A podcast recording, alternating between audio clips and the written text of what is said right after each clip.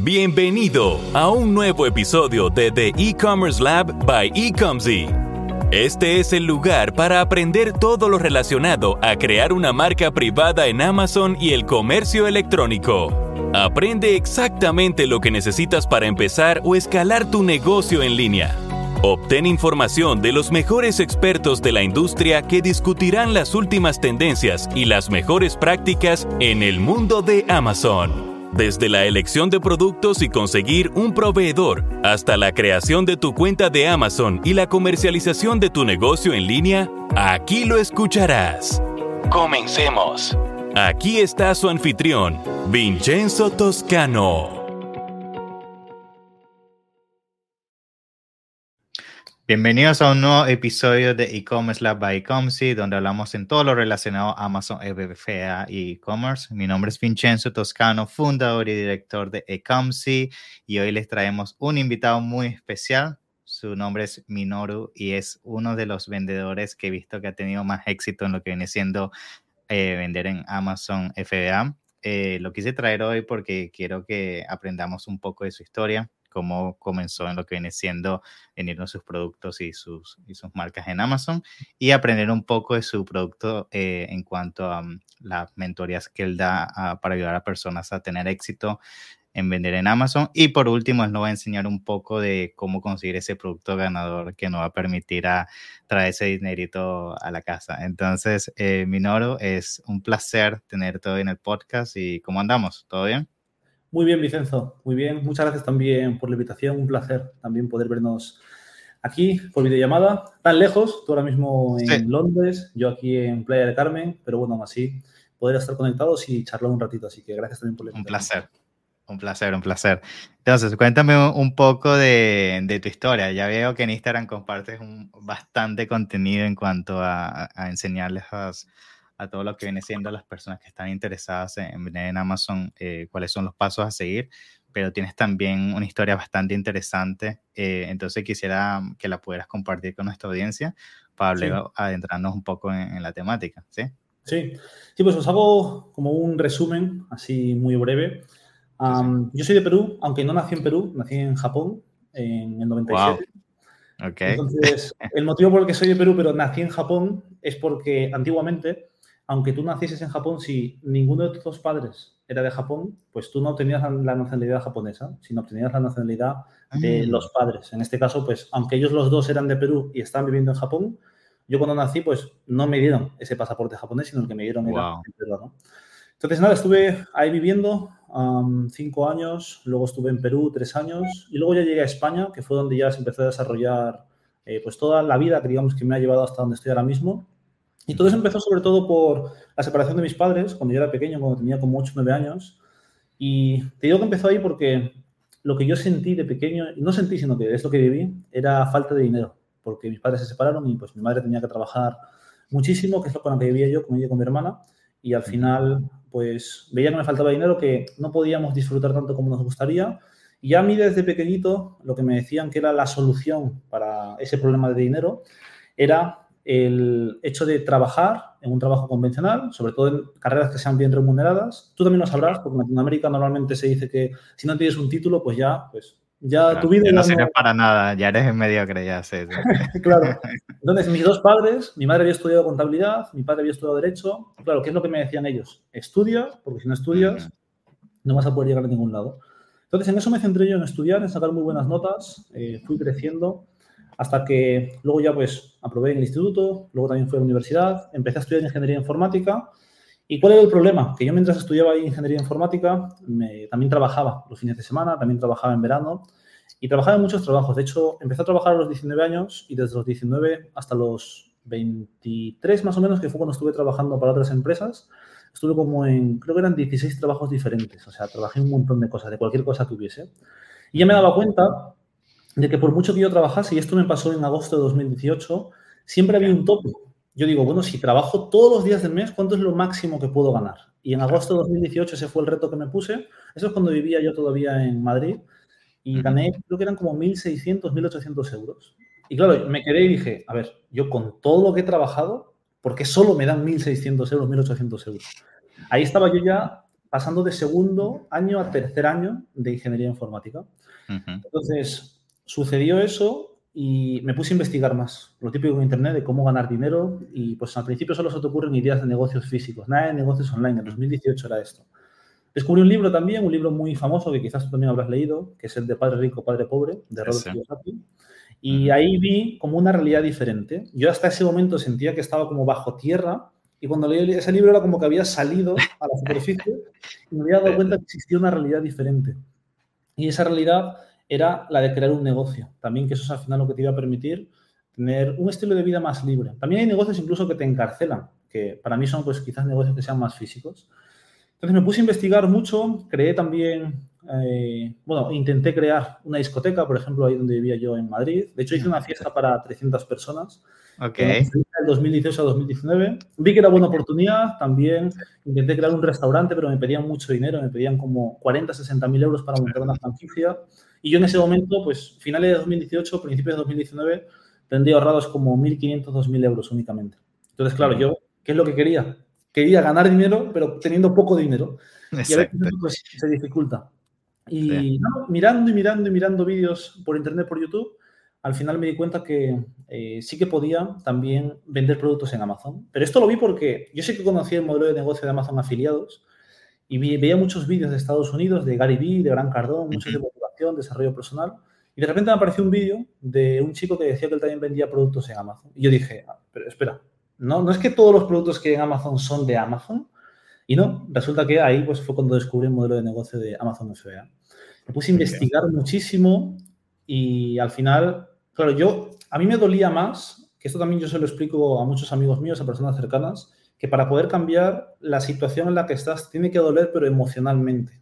Sea, al final tienes que elevar tus estándares y elevando tus estándares dejas de tolerar esa situación en la que estás. ¿Sabes? Cuando a mí me dolía mucho esa situación, digo, es que me tengo que arriesgar. No había nada de información de Amazon en Internet, ahí por 2019. Y digo, con lo que vaya encontrando tengo que arriesgarme a acabar lanzando un producto. Y fíjate cómo fue esto, que la primera vez que yo me puse a buscar productos, creé una lista en un Excel como de 20, 30 ideas de productos y digo, no sé cuál escoger. Me puse a desechar un par hasta que me quedaron tres. Y esas tres, lo que hice fue quedar con un amigo para cenar y le digo, ¿cuál de estas tres te gusta más? Y me dice, esta. Y digo, bueno, pues vendo eso, ya está. Claro, ese producto, ¿cuál era? Eran unas bombas de baño, unas bath bombs, de esas que metes en la bañera y se disuelve. Y lo que hice yo para diferenciarme fue meterle pues, un juguete dentro, como una pelotita de plástico, y enfocarlo para el mercado de los niños, para que cuando se disolviese les apareciese una sorpresa que ellos pueden abrir y luego había como unos juguetitos dentro de cada una de esas bolas. Y este proceso me llevó más o menos eso desde febrero de 2019 hasta noviembre de 2019. O sea, nueve meses para poder lanzar mi primer producto, porque iba mirando, investigando, luego tenía miedo, digo, uff. La incertidumbre, claro. Claro, todo el dinero que he estado ahorrando y mientras todavía seguía trabajando. Entre tanto, también, ese año fue, pasaron muchas cosas, porque también dejé la universidad cuando estaba ya en tercer año de carrera. Y eso que, lo típico, la gente lo que suele hacer es dejar la universidad cuando tiene resultados. Y yo hice lo contrario. Yo quemé mis barcos y dije, yo no quiero seguir estudiando porque sé que voy a tener un sueldo por lo que voy a Un tope de vida, claro, claro. Claro, y al final voy a estar pues teniendo que trabajar 11 meses para tener solo un mes de vacaciones. Y digo, yo, yo no quiero eso. Yo quiero pues irme en cualquier momento donde yo quiera.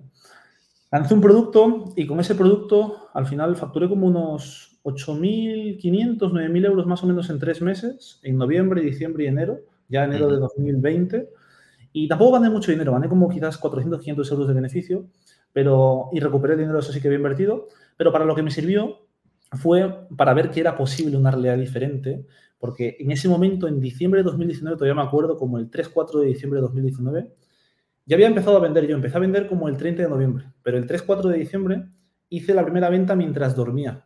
Y eso para mí fue un cambio, un clic que dije, uff, esto ya es diferente. Y eso que solo había facturado como 50 euros durante la noche.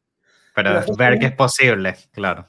Y hasta ese momento, la única manera que tenía de ganar dinero era si iba a un trabajo. Y si no iba, no, no ganaba nada. Y esa situación también será en la que estarán muchas personas también en las que, que, nos estarán viendo. Entonces, yo cuando ahí me di cuenta que era posible una manera diferente de ganar dinero, digo, me tengo que poner las pilas. Tengo que empezar y tengo que empezar a masterizar lo más importante. ¿Y qué es lo más importante de este negocio? Para mí es la búsqueda de productos encontrar un producto que pueda entrar bien al mercado. Hay una parte muy importante que es esta y luego otra parte que es la del lanzamiento.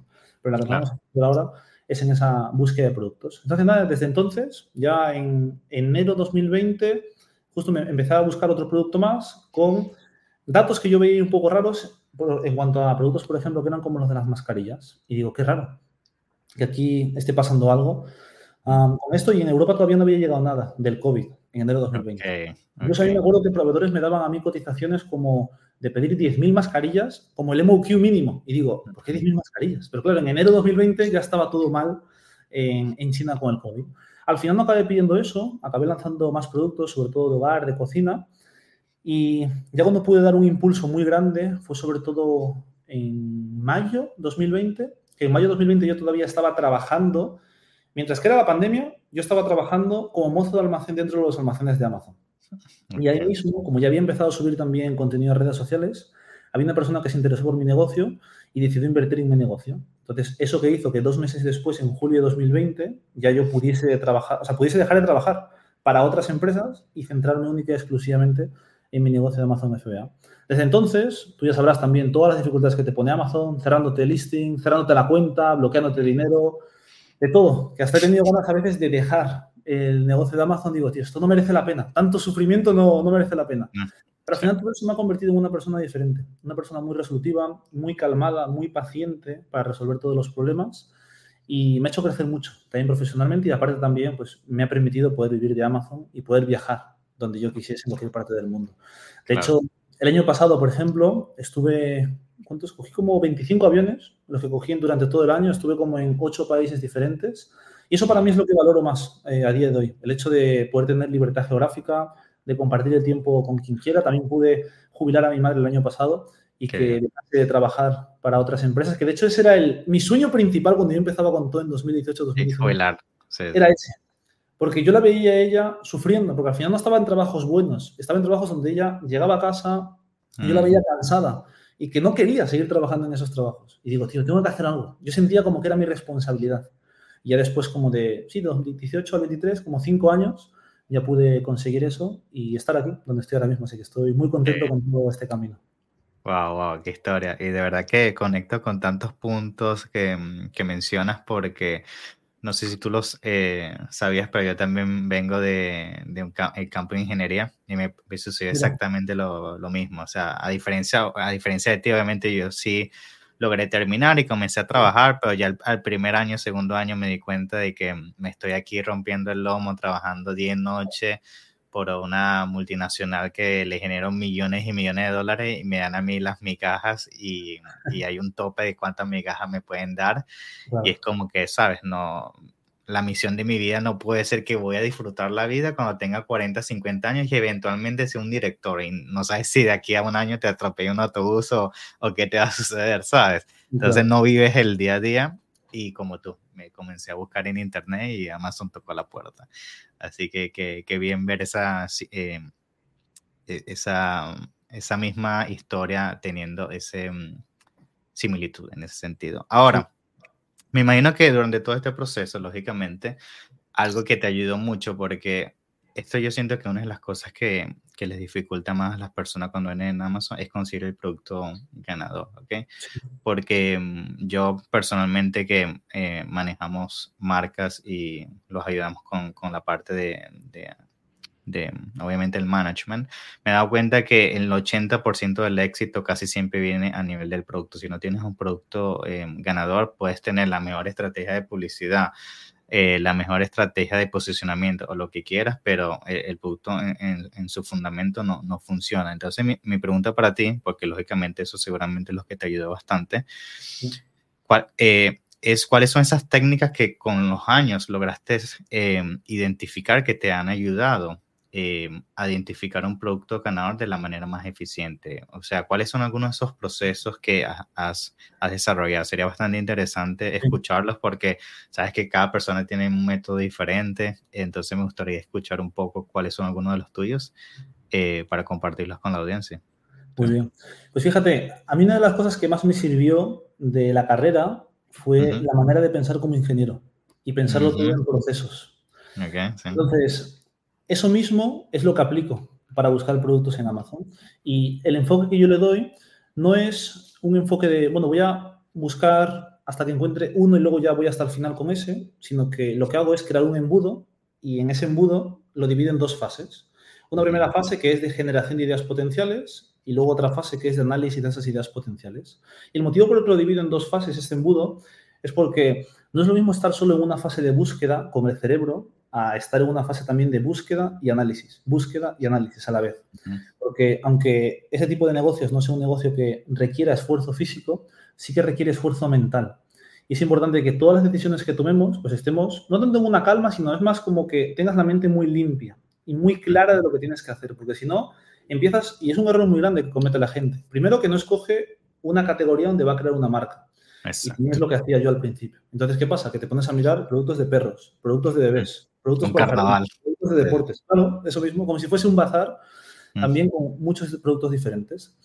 Entonces, ¿qué hice yo? Pues al principio sí que hacía eso, luego ya después de un año, sí, un año, un año y medio, ya lo que hice fue darle este enfoque que te digo. Aplicar el método que aplico yo, que es el método 8F, creando este embudo. Al principio del embudo, centrarme únicamente en generar ideas potenciales. ¿Y cómo puedes generar ideas potenciales? Buscando, por ejemplo, en herramientas como Helium 10, con la herramienta de Blackbox en productos, buscando en keywords, buscando también quizás dentro de las tiendas otros vendedores o buscando en el ranking de los bestsellers. Pero claro, no todas estas ideas son buenas. Entonces yo tengo una serie de parámetros que aplico en cuanto a qué facturación tiene eh, pues un mercado en concreto, basado en la palabra clave principal y también las demás palabras claves. También cómo de distribuida está, esta facturación, porque si toda la facturación está enfocada únicamente en un par de vendedores, si yo que soy un vendedor nuevo que va a entrar a ese mercado, también quiero hacerlo, va a ser complicado. Que primero que ellos, esos vendedores más competitivos, como que me cedan una parte de la facturación, porque al final cuando entramos a Amazon, ¿qué es lo que hacemos? Estamos, si la demanda se mantiene, lo que hacemos es robar facturación a otros vendedores. Igual que nosotros también, si la demanda se mantiene, nos roban facturación.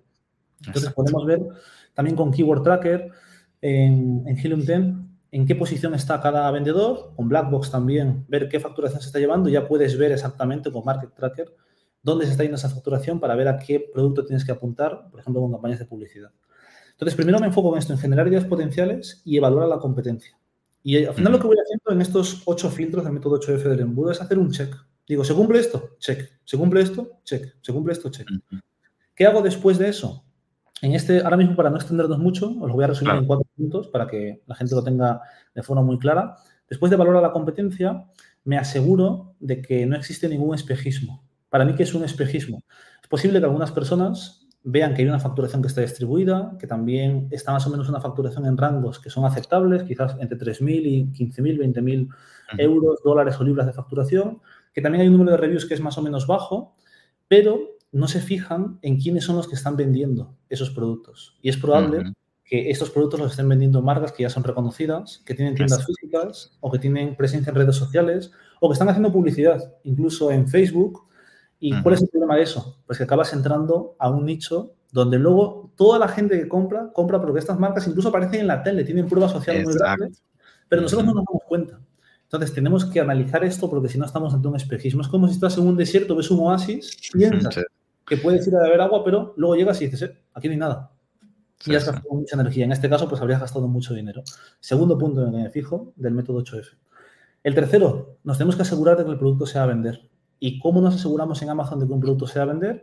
Porque la gente de Amazon no va directamente a, como si fuese de shopping. Voy a ver una tienda, a ver qué me puedo comprar. No, no, la gente en Amazon tiene una alta intención de compra.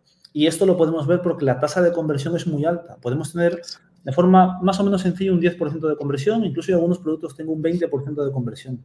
Y si esto alguien que hace eh, e-commerce y tiene una tienda en Shopify lo escucha y dirá, esto, esto tiene que ser mentira, esto no existe, porque ahí tendrá una conversión de un 2, 3%. 2, 3% y estás haciendo un excelente trabajo. Claro, claro. En Amazon no, pero que la gente, al final si entendemos cómo funciona la psicología del comprador, para poder atacar también este punto, la gente cuando va a comprar Amazon, como ya tiene esa intención de compra que salta, al principio, ¿qué es lo que se le ocurre? Pues yo imagínate que necesito, no sé, un trípode para el teléfono. ¿Vale? Pues se me ocurre primero en mi cabeza, digo, necesito un trípode.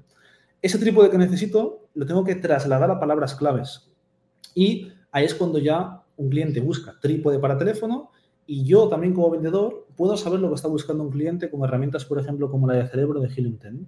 Exacto. Entonces, si, ¿de qué me encargo yo? De agrupar la mayor cantidad de palabras claves que estén relacionadas con ese producto y las voy apilando Esto es como en programación, que vas haciendo un stack, vas metiendo palabra, palabra, palabra, y mientras más palabras tenga que sean diferentes y que la demanda esté distribuida, para mí va a ser más sencillo también entrar a ese mercado. Porque si constantemente se repite la misma palabra clave, al final todo el mundo también en las campañas de publicidad va a pujar para los mismos términos de búsqueda, o sea, para las mismas palabras clave. Y eso es algo que, aunque la gente no se dé cuenta, se dan cuenta cuando hacen publicidad y luego ven que tienen pues, un coste muy caro, un EICOS también muy elevado. Entonces, eso en tercer lugar es en lo que me fijo. Y en cuarto lugar, ¿en qué me fijo? De estos, estos son cuatro puntos del método 8F, que en realidad son ocho los que utilizo. Es en ver cómo diferenciarme. ¿Por qué me va a comprar a mí? Es la pregunta que siempre me hago. Desde que encuentro un producto, me pongo a pensar, ¿vale? Está muy bien esta idea, pero ¿qué es lo que a mí me va a hacer diferente para que un cliente me escoja a mí? Porque además a mí siempre me interesa cobrar más caro también que, los demás, para que se tengan pueda tener margen. Pero no puedo cobrar más caro solo por decir, bueno, he hecho un branding mejor. No, no. Al final la persona siempre quiere dos cosas quiere o que le soluciones un problema o que le cubras una necesidad que ellos tienen ahora mismo. Si puedes hacer eso, vas a poder cobrar más. Y para esto nos tenemos que centrar en una serie de problemas también que veamos que la gente tiene. ¿Cuáles son esos? La gente me, alumnos míos también incluso me preguntan, ¿cómo me puedo diferenciar para este producto? Digo, no lo sé, no lo conozco. Pero aunque yo no lo sepa, si nos ponemos a analizarlo juntos, lo vamos a descubrir, porque la gente te lo dice en las reviews, la gente te lo dice en foros de Google, la gente te lo dice en vídeos de YouTube. La gente te lo dice, o sea, en foros de Google, no, perdón, en, blogs de Google. E incluso yo a veces me he llegado a meter en grupos de Facebook como si yo fuese amante de ese producto. Exacto, Un producto, por ejemplo, que yo quise vender en, justo después de la pandemia, en 2020 más o menos, era un kit para hacer pan, que se puso muy de moda hacer pan en la pandemia. ¿Y qué sucede? Que yo me metía a grupos de Facebook como si yo fuese amante del pan para hacer, eh, o sea, para esto, para vender los kits para hacer pan. Y les empezaba a preguntar, ¿qué es lo que necesitas? Eh, como si yo fuese una persona principiante. Eh, ¿Qué necesito? ¿Me hace falta este? ¿O es mejor este? ¿O es mejor este? Diferentes componentes, que es como una cesta, también me acuerdo que había, una cosa que es para cortar la masa y demás. ¿Qué conseguía con eso? Pues ver cuál es el kit ideal para hacer pan para un principiante. Y también tenía ideas de personas más avanzadas también de este kit. Entonces, viendo esos cuatro puntos, ¿qué consigo? Consigo lo que la gente llama un producto ganador. Que en realidad no es que haya un producto que sea ganador, sino que tú lo conviertes en ganador porque puedes hacer que entre al mercado un producto que ahora mismo pues, a la gente todavía no se le ha ocurrido porque no ha analizado los problemas que hay o las necesidades que hay. Entonces, recapitulando, en primer lugar, generamos ideas potenciales. Después de generar esas ideas potenciales, lo que hacemos es evaluar la competencia. Esa es la parte de arriba del embudo. Y luego ya en la parte de abajo, que es la de análisis, nos encargamos de asegurarnos de que el producto se va a vender con la demanda aprobada que nos dan herramientas como Cerebro, también de los espejismos, acuérdate, y por último también la parte de la diferenciación, que sería pues ver por qué una persona nos va a comprar, cuál es el problema que estamos solucionando, cuál es la necesidad que estamos cubriendo. Sí. Uno que me parece muy interesante el del espejismo, porque eso lo veo muchísimo, muchísimas eh, veces. Eh, hasta mí personas me preguntan, pero eh, fulano tiene solamente 10 reviews y está generando 50 mil dólares al mes o lo que sea, y luego cuando haces el, el, el, estudio es porque tal vez es un, es un, streamer o es un influencer, es una figura pública, entonces como que te puede llegar muy fácil esa confusión o a veces también a nivel de patentes. Me imagino que tú lo has visto este problema, que, que ves un nicho, que ves pocos vendedores y te emociona y es que hay una patente o hay algo ahí que no puedes vender ese mí me ha pasado también. En 2021 fue cuando me pasó y ya desde ahí no me ha vuelto a pasar porque era cuando acabo de analizar un producto, estudio de patentes antes de contratar con proveedores. Sí, y sucede muchísimo. Em, ahora, una pregunta que, que, te hago, porque esto seguramente te lo hará mucho a ti, es que durante estos últimos años, debido a que obviamente el mercado se vuelve más y más competitivo, eh, cada vez se necesita más presupuesto para tener em, suficiente, no solamente a nivel de, de mercancía y, y, que, y no quedarte sin mercancía, que sabemos que es una de las peores cosas que te puede suceder, pero también conllevar los gastos que, que tienes que poner a disposición para lanzar un producto que es la publicidad o tráfico externo, la marca, etc. Basado en tu experiencia en, en, 2024, em, ¿qué es lo que estás viendo actualmente que sería un buen promedio de poner a disposición para lanzar un producto? Porque obviamente puede ser que consigamos el producto que haga check en todo lo que acabas de mencionar, pero si no dispones del presupuesto adecuado, tal vez eh, el producto sí es el adecuado, pero por tú no tener el flujo de caja, termina no siendo exitoso. Entonces, ¿cuál, es el balance ahí y, qué, recomiendas? Sí, yo veo que para poder lanzar el primer producto en Amazon, lo ideal es estar entre 3.000 y 5.000 euros o dólares de inversión inicial. Y ojo, esto es para cuando vas a invertir para la primera vez que fabricas inventario. Pero ¿qué va a pasar si vendes todo eso muy rápido? Pues que te vas a quedar sin inventario y vas a tener que pues, esperar a cobrar todo eso y luego otra vez volver a hacer otra producción. Entonces, yo también, alumnos míos también que tienen esta duda, al final se quedan como bloqueados, les digo, sí, está bien, y no pasa nada que te quedes sin stock, porque de hecho es mejor que te quedes sin stock antes de que sobrestoques y pidas muchas más unidades pensando que puedes vender más. Está bien eh, pensar esto también para la segunda, esa segunda importación que vayan a hacer, y esto ya va a depender del producto que, que vayan a lanzar. Más o menos, si luego ya te vas a una cantidad un poco más elevada, quizás entre 5.000 y 10.000 euros o dólares, con eso ya les podría dar de sobra para poder empezar. Si quizás una persona no dispone de tanto capital, entre 3.000 y 5.000, con eso de sobra tienen que lanzar ya con eso un producto, también con costes legales, creación de empresa, todo eso. Y luego tienen que ser conscientes de que si lo venden muy rápido, van a necesitar más stock también y van a tener que meter más dinero. Para eso, incluso ya pueden también recurrir a opciones como que otra persona invierta en su negocio o incluso pedir préstamos también a un banco que al final cuando estás creciendo un e-commerce a cifras muy, muy, muy elevadas, ya a partir de un millón al año, una cosa así, necesitas financiación, bueno, incluso antes, necesitas financiación, líneas de crédito también del banco, porque si no, no vas a estar tú a pulmón eh, metiendo el dinero tuyo con los tiempos también de importación, luego también de pagos de Amazon. Yo a la gente lo que le diría es que ya se vaya mentalizando que van a tener que utilizar la deuda. Por eso, si ahora mismo ven la deuda como algo malo, como... No, hay un tabú de que la deuda es más, sí, ¿eh? vas a bancarrota y esto y lo otro, sí, sí. Claro. Entonces, si lo, y también pueden ir a bancarrota si hacen las cosas mal. Pero ¿cuál es la idea? Que tengan tanta seguridad en lo que están haciendo y que ellos mismos se prueben que no están haciendo nada malo porque la primera vez yo sí que recomiendo que no pidan nada de financiación, que pongan su dinero, que ahorren. Una vez que ya ven que funciona, ahí es cuando ya podrían ir a por más financiación. Pero que ya se vayan desbloqueando de la cabeza que si quieren facturar, por ejemplo, un millón al año, para un millón al año más o menos tienen que tener en stock 300.000 euros o dólares. Entonces, ¿de dónde van a sacar ese dinero? Habrá gente que lo tendrá, perfecto. Pero aún así yo no os recomiendo que pongáis vuestro dinero porque podéis aprovechar pues, líneas de crédito del banco eh, o incluso si queréis también pues, dar participaciones de, la empresa, dar equity a cambio de, capital. Pero que se vayan mentalizando también. De todas formas, volviendo al punto inicial, eso, entre 3.000 y 5.000 pueden empezar. Si ya quieren estar seguros para que tengan dinero también para una segunda importación, 7.000 más o menos sería lo máximo que yo les diría que pongan de primeras, no que se arriesguen tanto y que metan 20.000 euros, 20.000 dólares de primeras, porque no hace falta hacer eso. Puedes empezar con 300, 500 unidades y con esos cantidades de capital ya les da, o sea, de sobra. Muy bien.